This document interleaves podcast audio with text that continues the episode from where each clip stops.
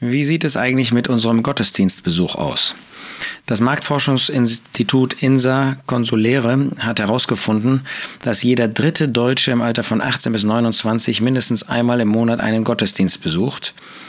Leider ist das bei den über 60-Jährigen bei 8 bzw. 10 Prozent nur noch.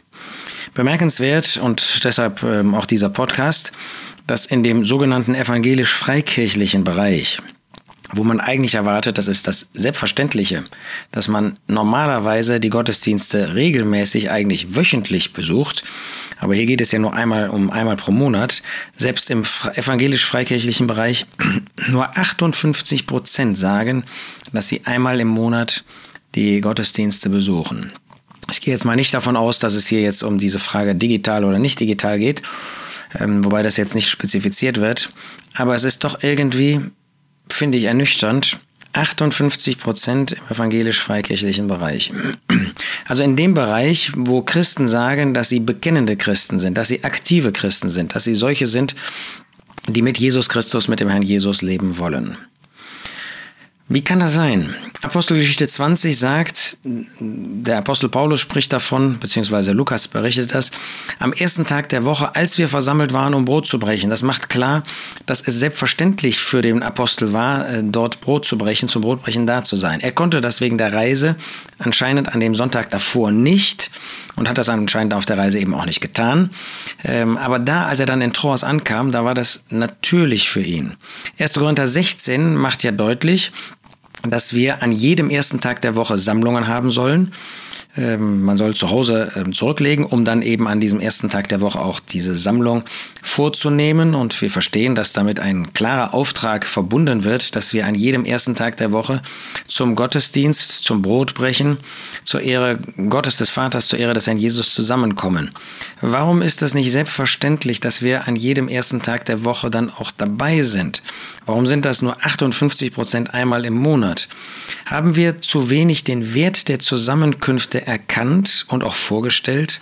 Matthäus 18, Vers 20 sagt der Herr Jesus, also danach sagt der Herr Jesus, denn wo zwei oder drei versammelt sind in meinem Namen, da bin ich in ihrer Mitte. Der Herr Jesus sagt, dass er in diesen Zusammenkünften, wenn man in seinem Namen versammelt ist, das ist natürlich nicht jeder Gottesdienst, den Gottesdienst in der katholischen Kirche, ähm, wo wir Götzenverehrung, wir Heiligenverehrung und so weiter haben. Das ist natürlich kein Zusammenkommen im Namen des Herrn Jesus. Aber da, wo man nach den ähm, Prinzipien des Wortes Gottes, dem Wort Gottes, der Person des Herrn Jesus gehorsam ist, da sagt der Herr Jesus zu, dass er in der Mitte ist. Und da will ich doch sein. Da gibt es doch nichts, was mich irgendwie mehr anziehen kann als dabei zu sein. Ähm, haben wir das irgendwie äh, zu wenig verstanden? Haben wir das zu wenig vorgestellt?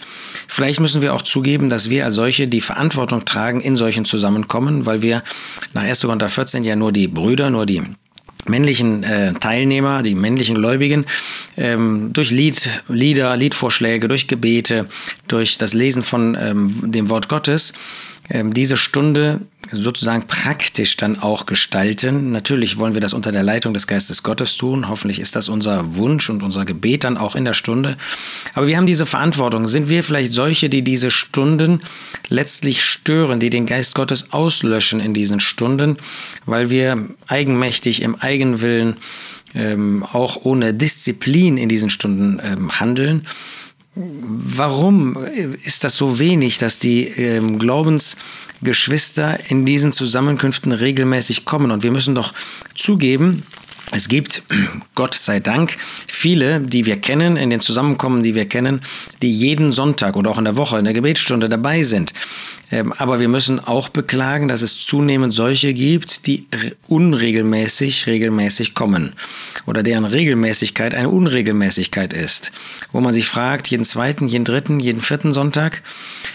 Der größte Verlust ist für sie selbst. Sie haben dann nicht die Gegenwart des Herrn Jesus erlebt. Das ist irgendwie tragisch für Sie. Sie haben eine Chance, dem Herrn Jesus persönlich zu begegnen, wie man das bei keiner anderen Gelegenheit heute hat. Und Sie haben diese Chance verpasst. Und wir, haben wir eigentlich dieses Bewusstsein noch? Gehen wir deshalb in diese Zusammenkünfte, weil sie so wertvoll sind, weil sie uns diese Möglichkeit schenken, den Herrn Jesus dort anzutreffen? Er sogar in der Mitte, er das Zentrum dieser Gläubigen.